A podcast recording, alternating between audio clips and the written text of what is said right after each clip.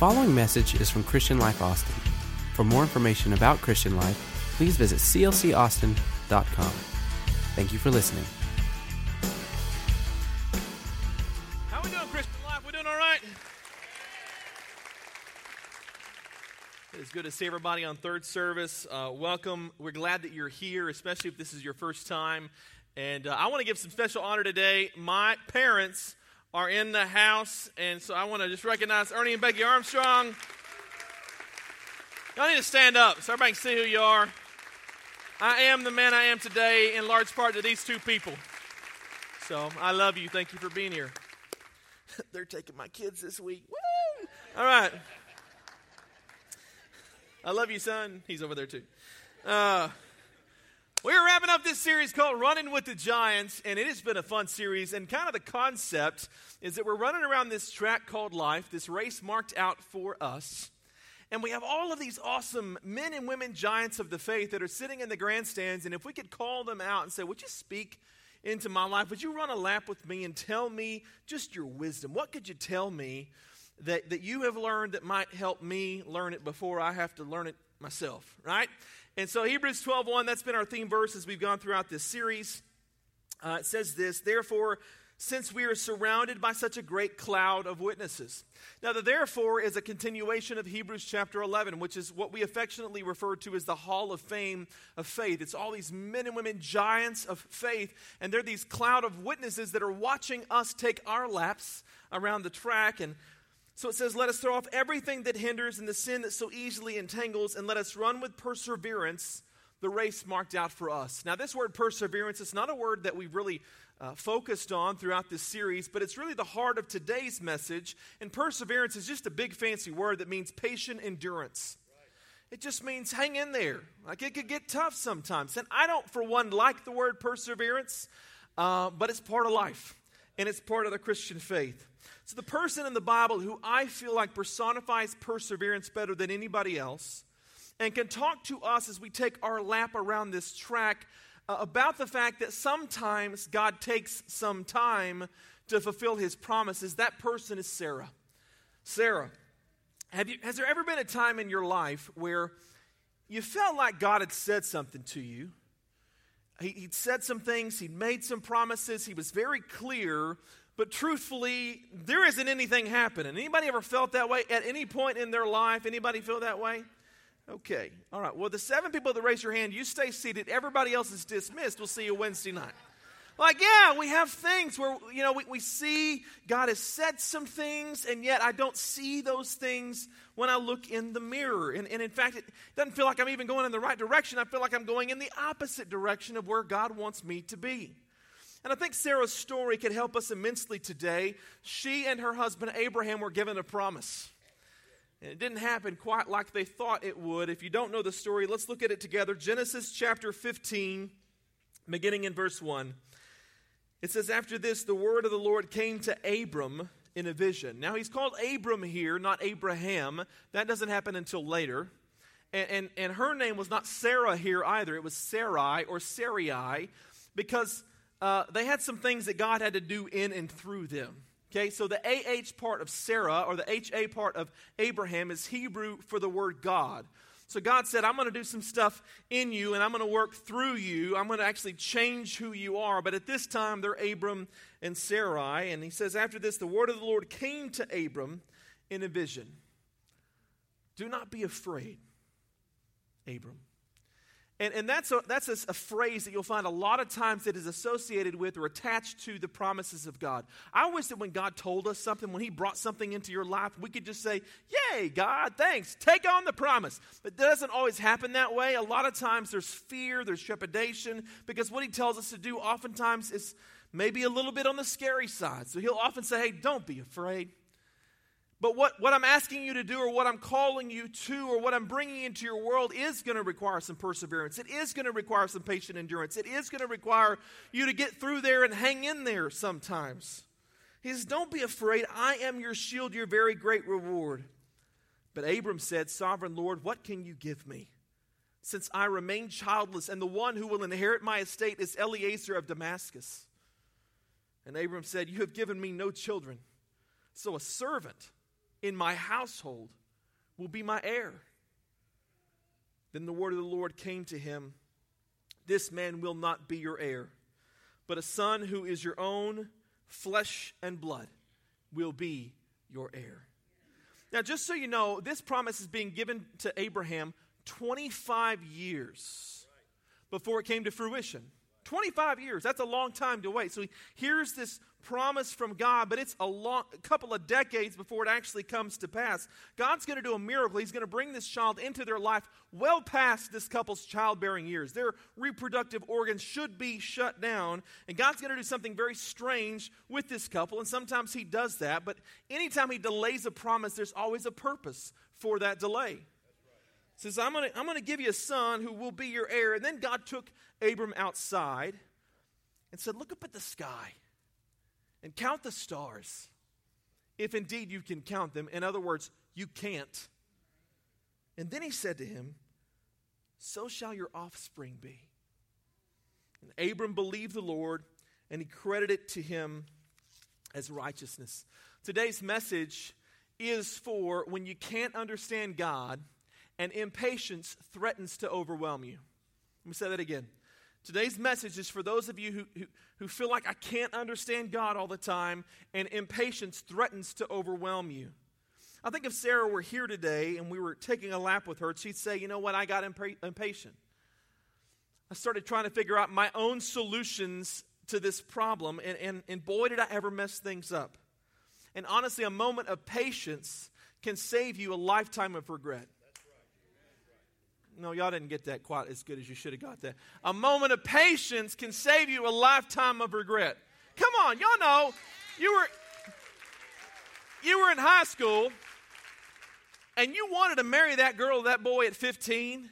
You wanted, oh, I just, just God, let me just let them be my man. And then you've got, since then, 20 years later, you got on Facebook and you're like, thank you, Jesus, that you didn't, whoo, right?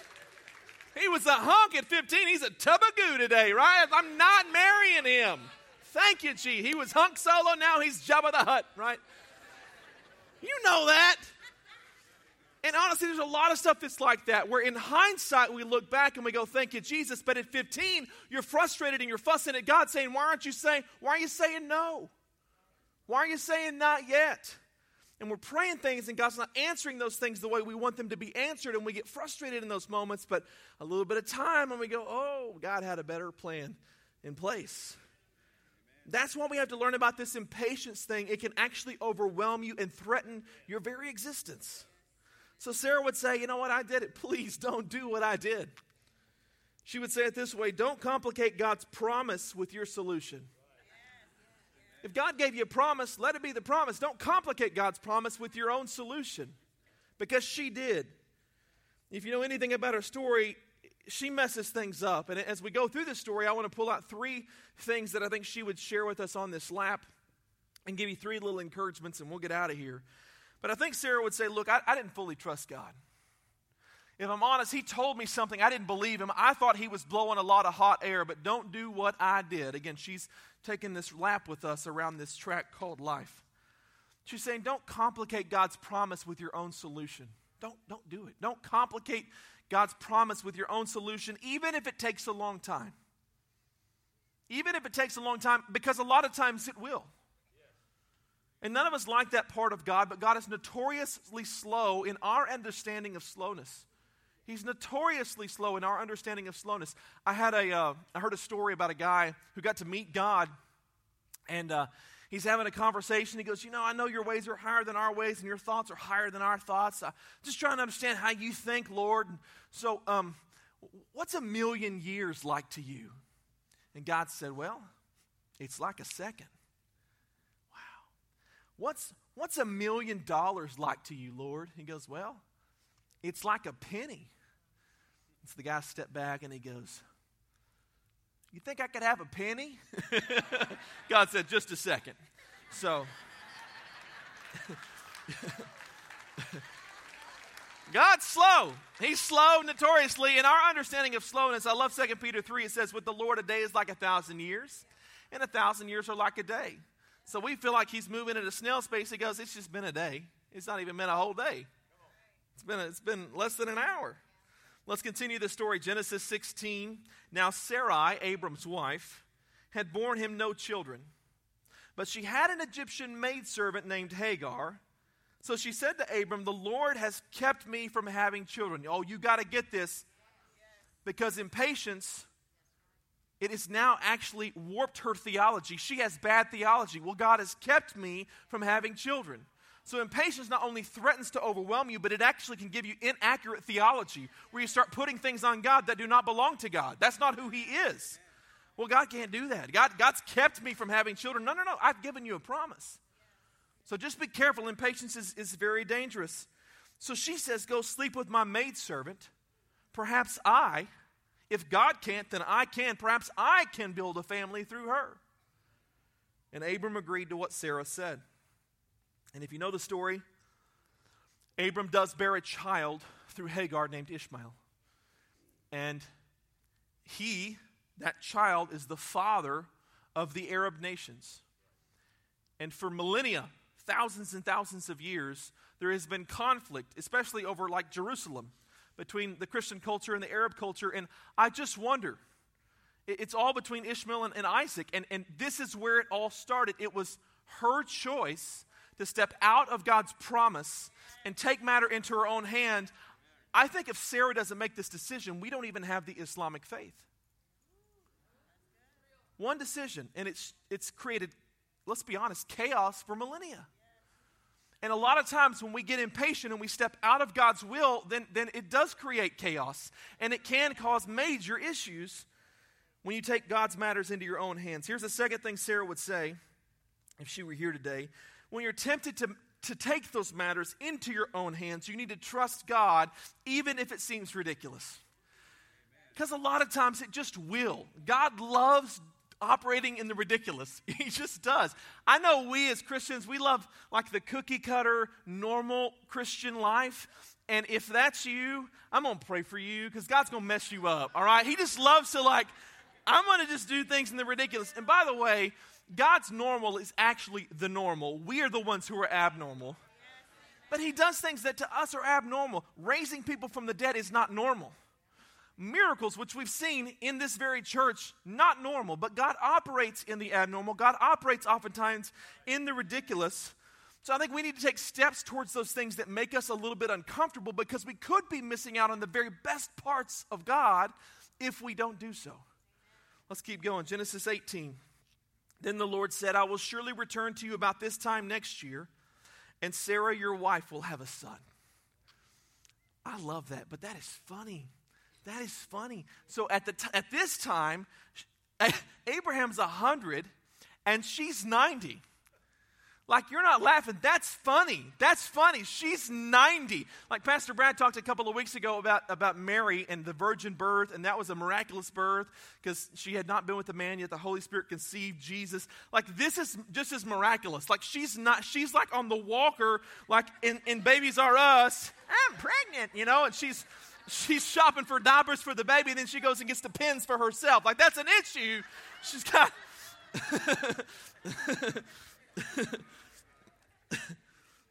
yeah. You're going to have a son. And now Sarah, she's listening to the whole thing. She's listening to the whole conversation at the entrance to the tent, which was behind him.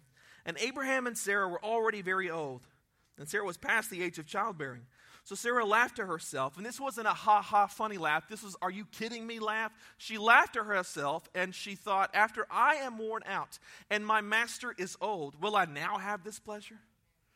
And then the Lord said to Abraham, Why did Sarah laugh? And say, Will I really have a child now that I am old? Is anything too hard for the Lord? Some of you needed to declare that over your home, over your life, over your marriage, over your kids, over your career, over your finances. You needed to say, Is anything too hard for the Lord? With man, this is impossible, not with God. All things are possible with God. He's a big God. Sarah is saying to this as she's running this lap with us. She's saying, Hey, it could take a long time, but God will fulfill his promise.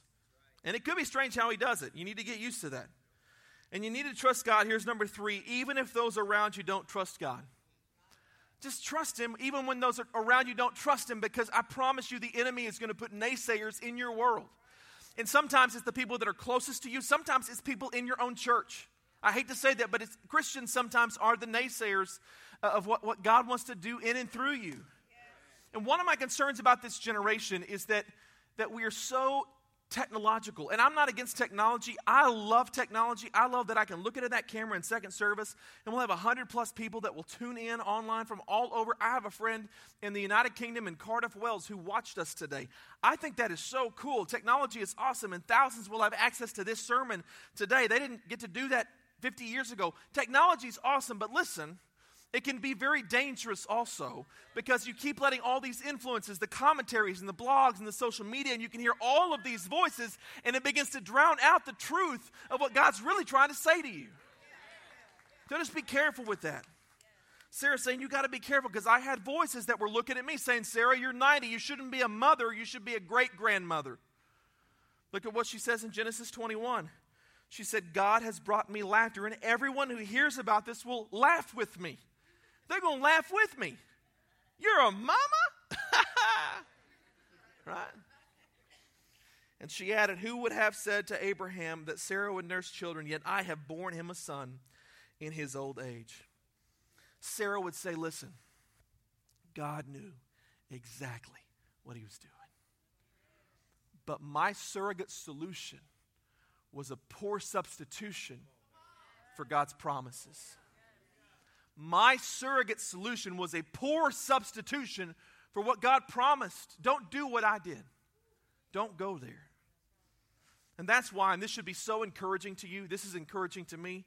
That's why most of Sarah's life she lived in doubt. 90 years she lived in doubt, but she still made it. She still finished in the hall of fame of faith. Look at Hebrews 11 11. And by faith, even Sarah, I love that. Even Sarah, I need some even in my life. Even Reed, even you, even you, even you. By faith, even you who was past childbearing age, she was past childbearing age, was enabled to bear children because she considered him faithful who made the promise in the end, she realized, you know what? I come to this conclusion that I could try to make things work, but it's always God who's going to make this work. He made a promise to me. He's going to fulfill that promise. He's going to forgive me when I doubt Him. He's going to still do it in spite of my doubt. He's going to let me repent. We serve a good God, everybody. Amen. I mean, just, He'll take you back. He takes her back. All right, three little points to pull out of the story. The first one is don't try to get ahead of God when He isn't moving fast enough for you. Don't try to get ahead of God when He isn't moving fast enough for you, which is oftentimes the case. I'm a very impatient person. I like to get things done, that's part of my nature. I'm, I'm a to do list oriented guy. I like to knock things off and see those check marks, and I get impatient. Um, a lot of you know this story, but just a quick recap. My wife and I moved back to Austin in 2012. We lived here before, moved away, came back. We moved back in 2012 to start a church, to, to be a part of a church plant, and to lead that. And we had a couple of families that actually moved from our hometown in Snyder, Texas, moved with us, brought their families, brought their kids, didn't have jobs. They just picked up everything and said, We believe in what you're doing. We, we like you as a leader. We want to come and help you plant this church.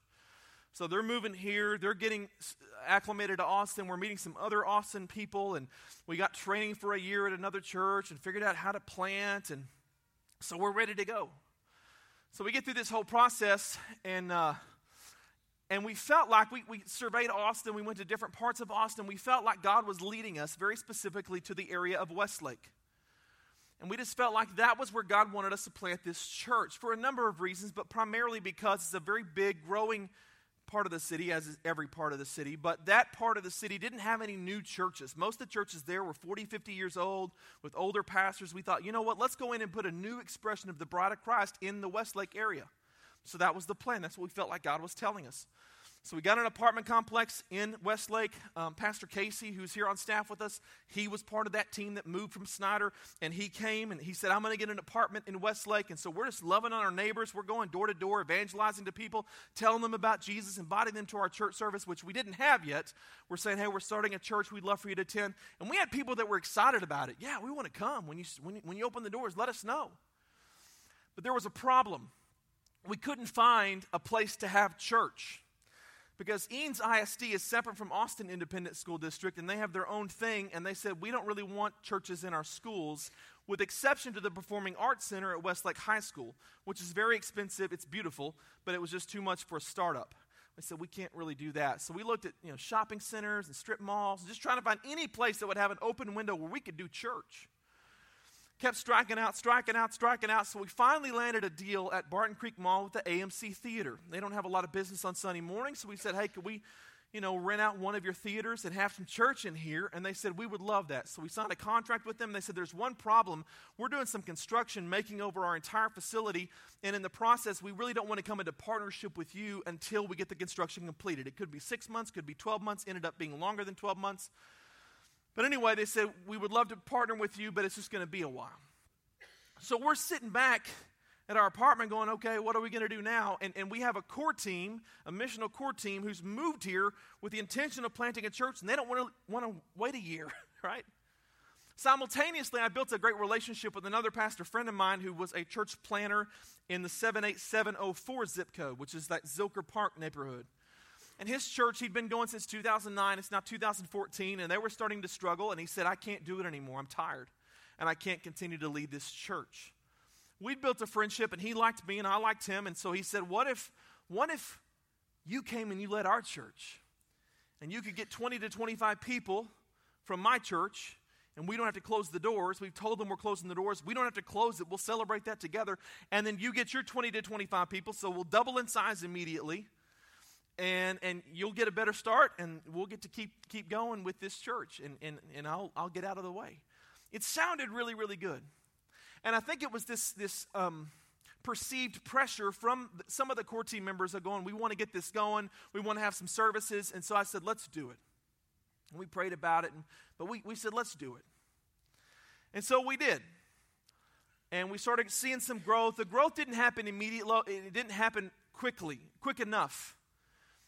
And about two months, maybe, month and a half after we took over as the new leadership team, those 25 people who were part of the original church were starting to say, maybe we should just close the doors. And I'm going, whoa, whoa, whoa, whoa, we just got here. Like, let us see if we can turn this thing around. And the missional core team was kind of with me, and they were kind of against the idea of even having church in the first place. And, and slowly, those voices that I was talking about began to infiltrate my team. And now my missional core team, who was so excited and moved here, is going, maybe, maybe we should close the doors. And so 14 months into the thing, we closed the church as best that we knew how and shepherded those people to other congregations.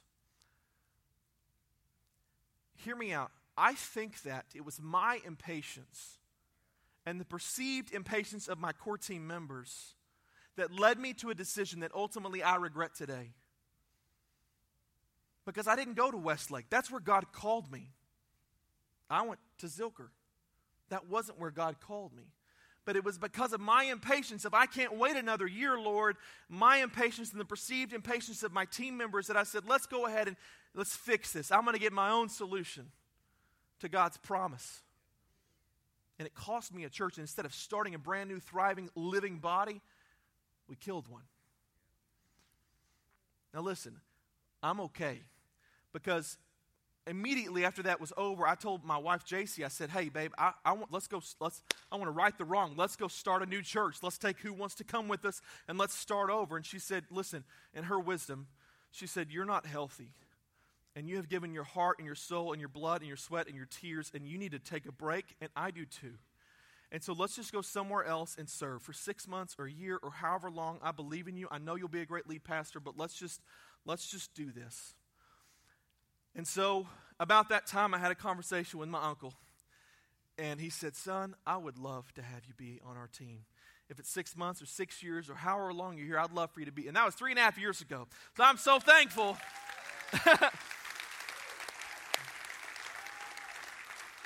we haven't looked back. And, and I'm not lying when I say this, this three and a half years, and had that not happened, it's just God and His sovereignty, have been the best three and a half years of my life.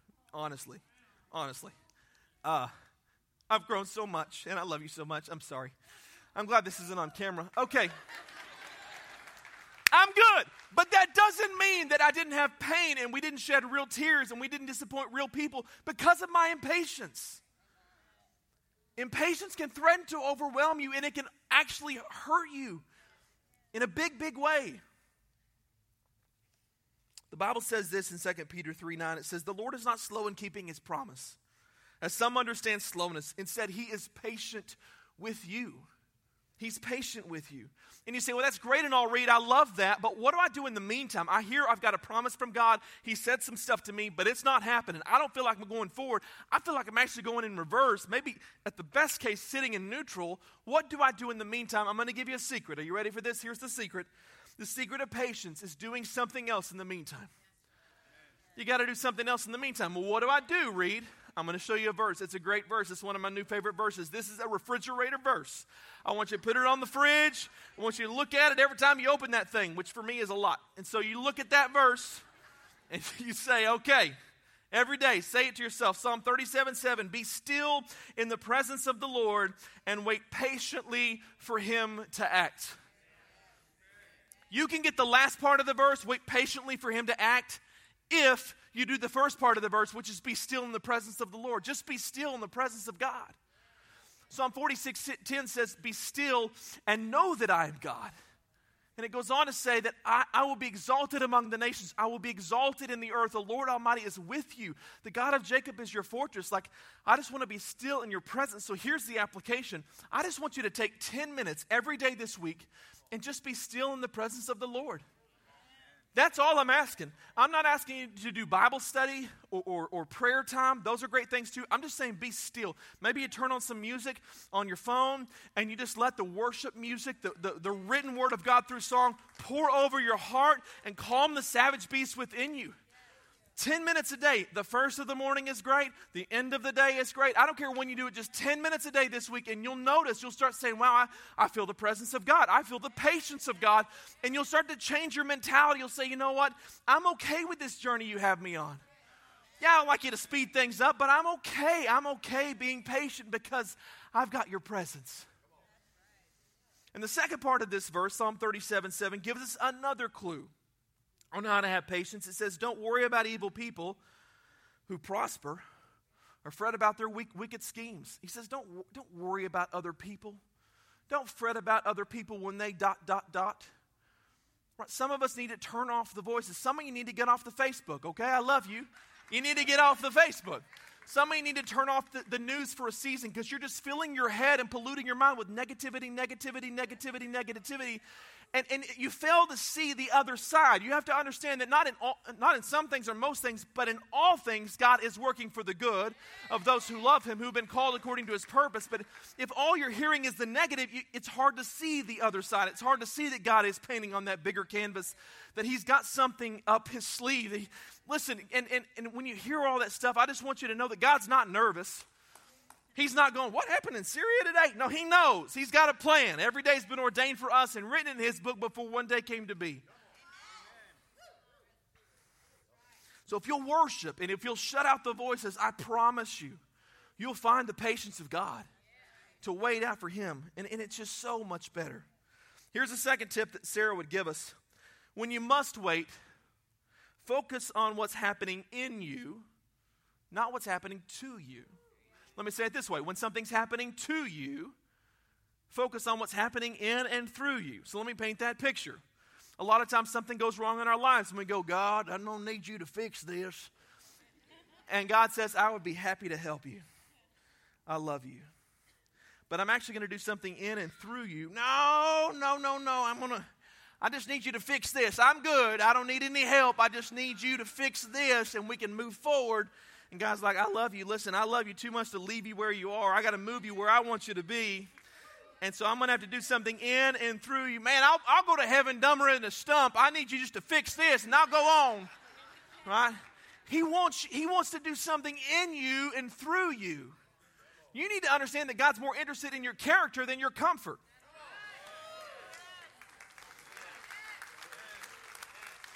And don't be surprised, you are too. You are too. Right? When, when my kids, when I wake them up for school, and he's right over here, and that's going to happen next month, bub. Uh, I'll wake them up for school. and I, I'm rarely met with, Oh, what a beautiful morning. Oh, what a beautiful day. No, that's not what my kids said. Oh, let me sleep in this morning. Dad, won't you please go away? That's what they're saying. They don't want me in there. Now, I could go, oh, that's sweet, baby. All right, well, I'm going to tuck you back in. We'll think about going to school tomorrow. No. I say, get out of bed. Put your clothes on, right? I've got pain in their present because I've got a future purpose in mind. And God's the same way. God does the same thing. Let me ask you this How many of you women are mothers? Mothers? A lot of you, okay. Someone tell you a story that has nothing to do with anything. Um, so when we when we this is funny because he doesn't even know this story. I didn't know he was going to be in service today. When we got pregnant with zach we had tried really hard to get pregnant and we, we tried everything. We counted and stood on our heads. We tried everything we could. And we finally conceived and it was awesome. It was such a celebratory moment. But there were some complications with my wife and her pregnancy and so we get to week, uh, week 36 four weeks premature, and the doctors were concerned if we carried the pregnancy forward. And so they said, I think the lungs are developed on this day. They can figure that out somehow. And so the very next day, let's do a C section and take the baby. So it was 888. That's his birthday, August 8, 2008. And so I said, We're going to take the baby. So I have to just preface it by saying I, I never took health uh, I did. I, t- I took it in high school, but I took it correspondence through Texas Tech, and maybe they've changed the way they do it. But it used to be just read a textbook, take a quiz, read a textbook, take a quiz. I never really have seen a birthing video. So my idea of a birth is what you see on TV. They give birth, and it's like a little pink baby, and it's just pretty. And so I'm like, I can handle that. So we go through all the birthing classes. So it's the time for, for the day, right? The C section. And so my wife is there. I've got on my hospital gown and my hospital shoes and my mask and my hat and my goggles, and I'm ready to go. And I got a little office chair, and I'm right beside her, and I'm so excited. And I heard a really great piece of advice. Uh, if you're if you're expecting father, this is a great piece of advice that somebody told me: is that this woman is your one flesh. You'll be with her forever. That baby will graduate in 18 years. Focus on her. And so I did. I just was like, "Hey, I love you. You're doing great. I'm proud of you." You know, I just encouraged her. And then you hear that noise, unmistakable sound of a baby's cry. You're like, He is here. He's here. He's here. And so they, they, they take my son and uh, they held him up. And I looked up and I was like, Oh my gosh. it was the most beautiful and disgusting thing I've ever seen in my life.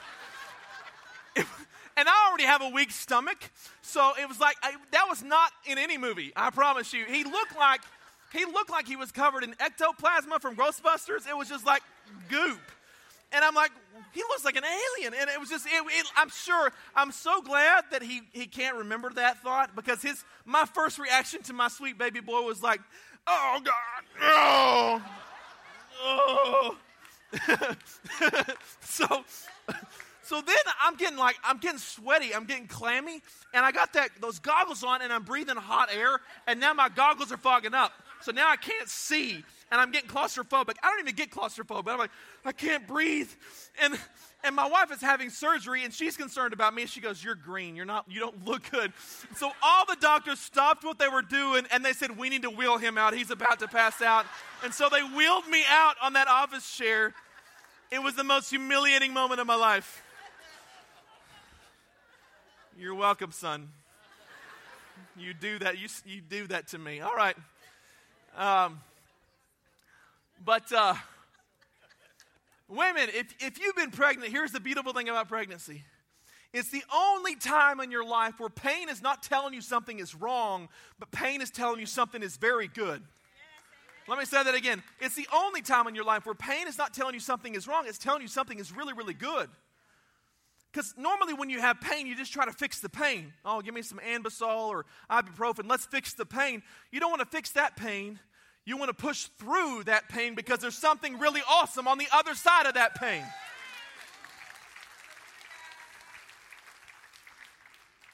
You want to fix pain, not that pain. I want to push through that pain because there's something amazing on the other side. And it, it, works the same way spiritually. Listen to this. This is Romans 8 24 and 25.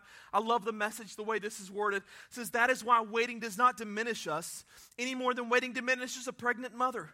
We are enlarged in the waiting. Isn't that beautiful language? We, of course, don't see what is enlarging us, but the longer we wait, the larger we become. Can I get an amen from all the pregnant mamas? All right. Yeah, the longer we wait, the larger we become, and the more joyful our expectancy. I love that. I love that. The longer you wait, you had a promise from God, and He could give it to you right now. And He said, No, no, no, no, no. I, I want to wait. Because the longer you wait, the more you'll want it. And then when you get it, you'll be so much more joyful because there was expectancy. Just trust me on this. God says, I, I want to do something in you and through you. If I gave it to you right now, that's fine.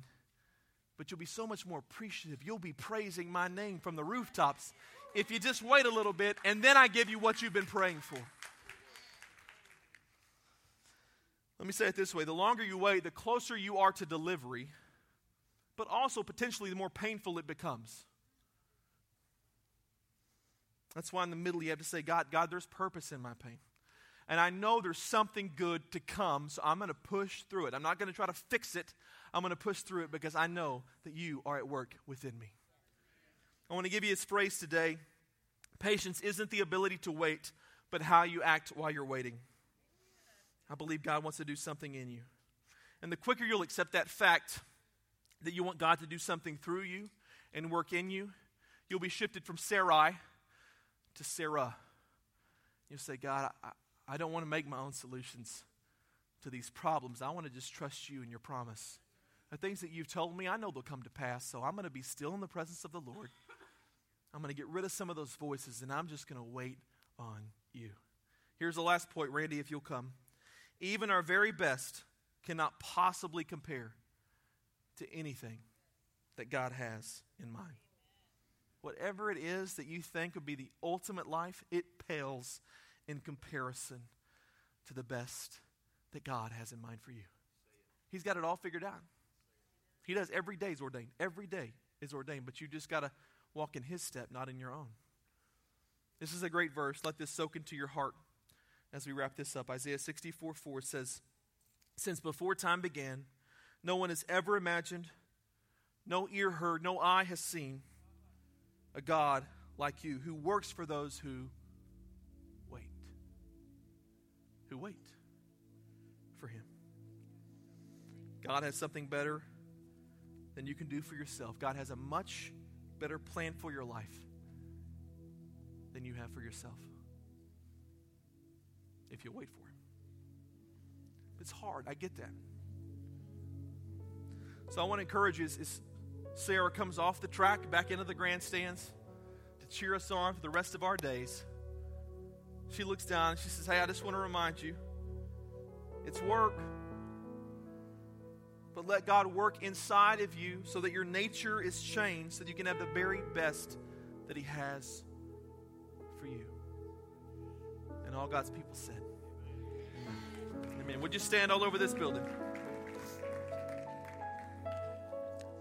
I want to close today the way we closed all of our services with a promise that you can have today. You don't have to wait on this one. This is one I promise you happens today in a moment with the mention of his name. And it's the promise of salvation. Here's the problem is that all of us sin, including mine. I'm the chief amongst us that sins, okay? We all sin and we all fall short of the glory of God, but the wages of that sin it's not just sin, like there's a penalty for that, and that's death. In fact, Ephesians 2 3 says, All of us also lived among them at one time, gratifying the cravings of our flesh. Like the rest, we were by nature deserving wrath. You deserve wrath. I deserve wrath for our sin, but God did not give you what your sins deserve. He gave His Son Jesus what your sins deserve instead. He said, I love you so much that I'm going to send my Son Jesus to die for your sins because He said, I love you. I love you this much arms stretched wide on a cross, I love you and I will die for your sins, past, present, and future. We are saved and forgiven by God.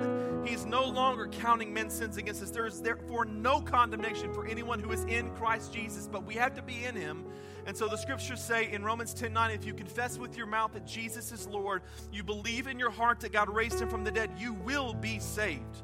That happens today. That's not a promise you have to wait 25 years for. That happens today. You can have abundant life today, John 10 10. You can have eternal life when you die, John 3 16. That happens today. That's a promise fulfilled before you leave here. And so I want to give you an opportunity to do that. For you to say, Lord, I do. I trust you as my Lord and my Savior.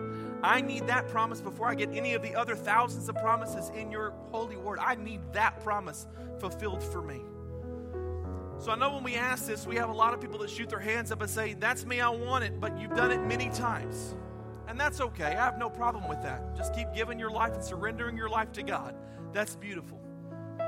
But I'm looking for those first time hands today where you'd say, Reed, for the very first time, I'm giving my life to Jesus. I want to surrender to Him that He would come and He would save me. He would set me free from all my sin, from all the wrath that was stored for me.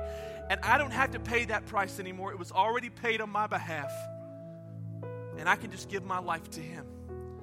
I'm looking for those people who say, for the first time, I want to give my life to Jesus. So every head bowed and every eye closed. I don't want anybody influenced to not raise their hand when God is clearly telling them to raise their hand because they're afraid of what somebody on the left or right of them is thinking of them. I want you to have a moment between you and God where you would say, God, am I truly saved? Am I truly saved?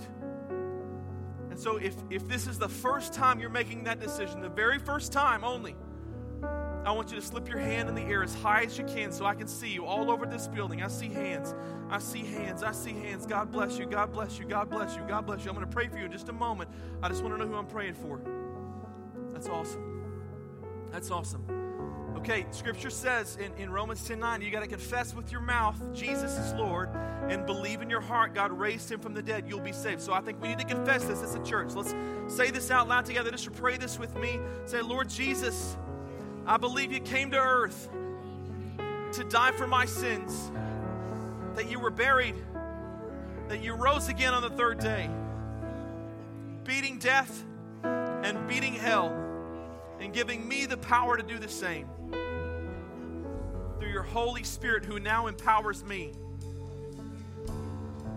Come into my life, be the Lord of it, be my Savior Forgive me of all my sins, past, present, and future. Start me as a new creation with you. And just thank Him for His love. Just right now, just thank Him for His love. We thank you, Jesus. We thank you for saving us. We thank you for the cross. We thank you for your mercy that is new every morning. We thank you for your grace that is sufficient. Amen. Hey, listen. If you just made that decision, you just made the best decision you will ever make in the history of your life, giving your life to Jesus. Come on, let's let him hear it. Just a, a hand clap of praise. I love that. Our church is designed to love you where you are. We love you when you came in the door without Jesus, but we want to move you where God wants you to be, which is closer in His in a relationship with Him. So I, I, I'm so excited for you. We want to help you to continue to take those next steps. Now, let me just say for the rest of you, I get this impatience thing. In 2003, I began to pray for something. And it was a promise that God had given me. I was 23 years old. God had given me this promise, and I began to pray for it. He said, You're going to get that. And I prayed in 2003, and I prayed in 2004, and I prayed in 2005, and I prayed in 2006, and I prayed for the past 15 years. And I'm not going to tell you what that is today. You'll hear about that soon enough. But July 17th, a week and a half ago, God undeniably gave me what I've been praying for 15 years. And it was a God thing. And I'll share with you sometime. I'll share with you sometime. But listen. I just don't want you to get impatient. If God has given you a promise, for me it was 15 years, for Sarah it was 25 years. Just be patient, be still in the presence of God, and wait patiently for Him to act. And I promise you, He will. Some of you are waiting for that wayward child to come back. Some of you are waiting for your marriage to get restored. Some of you are waiting for your finances to take a turnaround. Some of you are waiting for physical healing. I'm just saying, trust God because the plan He has for you is way better than the plan you have for yourself. So I just want to pray over everybody in the building. One more time, let's pray together. Jesus, right now, I pray for patient endurance. God, help every one of us to learn the lessons from Sarah's story. God, may we let you just do a deep work on the inside of us and realize you're not slow. You're just committed to growing us. You've got great things in store. So once again, we submit our lives to you. We stop trying to take control. We stop trying to come up with our own agendas and solutions. We'll be patient for your promise. And even if we don't understand it, we're going to trust you're at work in our lives. In Jesus' name, amen. Amen. God bless you. Thanks for being here. Be here Wednesday night for Ricardo Sanchez. Good afternoon.